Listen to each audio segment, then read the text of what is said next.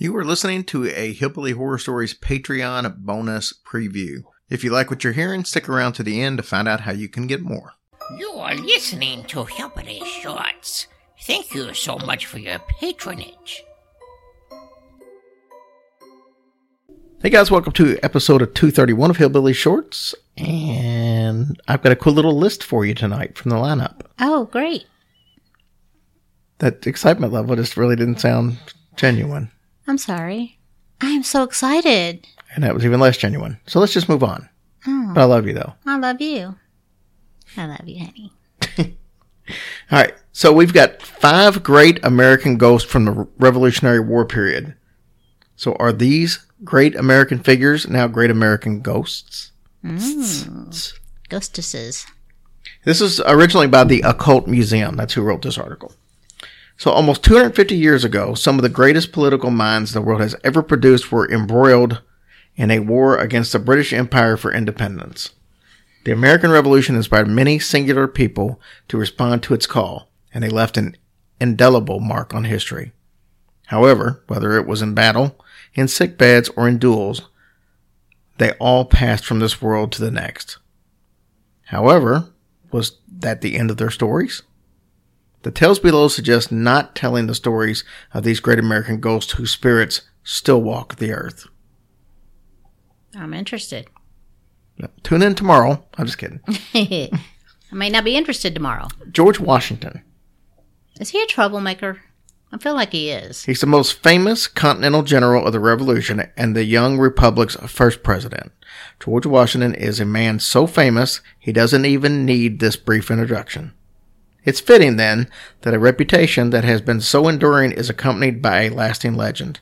Washington's ghost is said to haunt one or more of any number of historic buildings, but most stories are concentrated on his home in Mount Vernon, though some claim to see him in Gettysburg as well. Then you've got Alexander Hamilton.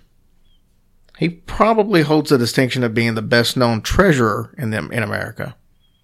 He also... one of only two people who were never a U S president to appear on currently circulated paper currency. I wonder if he feels bad. Well, he's he got the fame and the fortune. He's still on the bill. Well, yeah. Of course, it's what?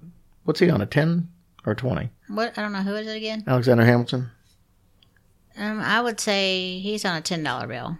I don't know. I don't either. I should know. I don't know why I don't know. If you hadn't asked me, I would know. Anyway, his political ambitions may have been thwarted, but Hamilton's legacy lives on, not only in the nation's financial institutions, but also in the house where he died, twenty-seven Jane Street in Greenwich Village, New York City. Supposedly, his ghost lives there. Oh. To this day? Yep. He seems to be fascinated by modern technology, since the owners report poltergeist-like activity. However, Hamilton himself will rarely manifest briefly, apparently uninterested in the house's inhabitants. You know, I think I've said this before. These ghosts must freak out what what is in this world today. Right. I mean, can you imagine the reactions, like what they were like? I think that would be so cool. Yeah. Like a, I'd like to be a fly in the spirit wall. To see what their reactions are like when they're like, oh my gosh, you know? That would be so neat. I don't know if they have flies in the afterworld. Oh, really? I mean, why would you want flies? You'd probably leave the world just to get rid of them. Yeah, I guess. Then you've got Mad Anthony Wayne. Who's that? I have no idea. General Anthony Wayne was one of the most successful, brilliant, and legendary of the Continental Army. His bold tactics and willingness to go to the offensive against the better-equipped British troops earned him an impressive reputation that was unfortunately cut short by illness. A few years after he was buried, his bones were dug up and transported along what is now Route two or three twenty-two, so they could be buried forever in the family plot in Radnor, Pennsylvania. According to a legend so popular that, that tour guides at Valley Forge share it, some of Wayne's bones were lost in transit, and on January first of every year, the general's birthday, his ghost searches three twenty-two for his missing remains. How you lose the bones? It could have fell off a truck. It could have been, you know, you get there and you're putting, you're dissecting it and putting it back together and you're like, where's that femur? I don't know. I thought you had the femur. I don't, I don't know. That just sucks to be dug up and then to lose your bones halfway Midway. What if Fido grabbed it and ran off with Aww. it? Get back here with that bone. And you just try to hide know. it like yeah. you don't know, and then you get there. Um, where's the general's femur? Um, funny thing happened. Well, it's not the funny bone, it's the femur, so it's not funny. Aaron Burr. Oh. Wait. No. No. No, that's Raymond Burr. Oh. Already- Damn. Aaron Burr. Now, we did the story on Aaron Burr. If you remember, I he do killed Amazon, and he killed uh, Alexander Hamilton. Oh. In a duel, remember? Yeah. And I think I had that reaction the last time you said Aaron Burr. Probably. So Aaron Burr was once a political force who went toe-to-toe with Thomas Jefferson in a contest for the presidency, and is half of the reason why presidents and vice presidents run on the same ticket rather than individually. However, he's better known today for killing Alexander Hamilton in a duel that ended Burr's political career. After he fled from the duel to evade properties, or authorities, I don't know where properties came from, Burr rested for a time in New Hope, Pennsylvania. His story, while still alive, doesn't end there, but his ghost seems to have chosen the town for the, his home. In and around the Aaron Burr house, you can see the ghost peering around corners, checking behind himself as he walks and examines people suspiciously. Oh, because he's waiting to be pounced on, you mean? Probably. Mm. He's probably thinking Alexander Hamilton's coming to get him. Yeah.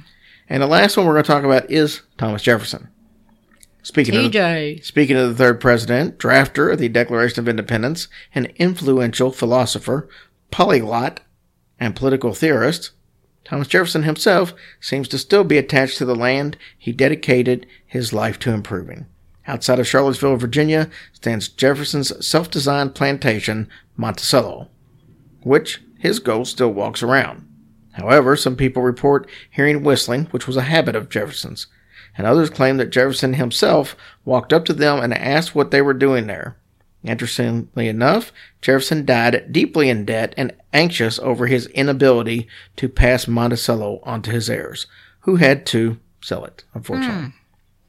Perhaps his worry provoked his spirit to continue on, in on the property in death so that even if he could no longer be his, he could at least preserve it. Wow. How cool would that be to have T J walk up to you and say, hey? How cool is it that you can't be there in debt, but you can be there in death? I don't know. But I don't know. What would you say to Thomas Jefferson if he said, what are you doing here? I would say, I got a question for you, T J. Yeah. I'm going to say, you know, in this whole Declaration of Independence, and you put in there that all men shall be created equal, but yet you own slaves. So, hmm. that really seems like a huge hypocritical statement. That's what I would say. I've always wondered how somebody who owned slaves could put in a declaration that all men are created equal. Hmm. That's a good question. So, that's what I would say. I would ask him, how's it hanging? You know, he um, he designed the home in Louisville, Farmington. He did that's, not. Yeah, right there. That's by the Sullivan College. Yeah. Oh my gosh, wow. That's pretty cool. See, I'm a wealth of knowledge. You sure are. So Thomas Edison lived in Louisville, and Thomas Jefferson designed that home that was out there. And then well, there's something with Locust Grove out there too, but I can't remember. And Weezy Jefferson was moving on up? I- Okay, I'm done. All right. We'll talk to you guys tomorrow. Hey guys, if you like what you just heard, we do six of those small bonus episodes every single week. We also do two full-length bonus episodes every month. We do a listener stories episode and then a story that's just like the ones you would typically hear on the regular feed. If you're interested in supporting us on Patreon, just go to patreon dot com and look up Hillbilly Horror Stories, or go to hillbilly horror stories dot com and there's a direct link right there. Thank you guys so much for what you do for us.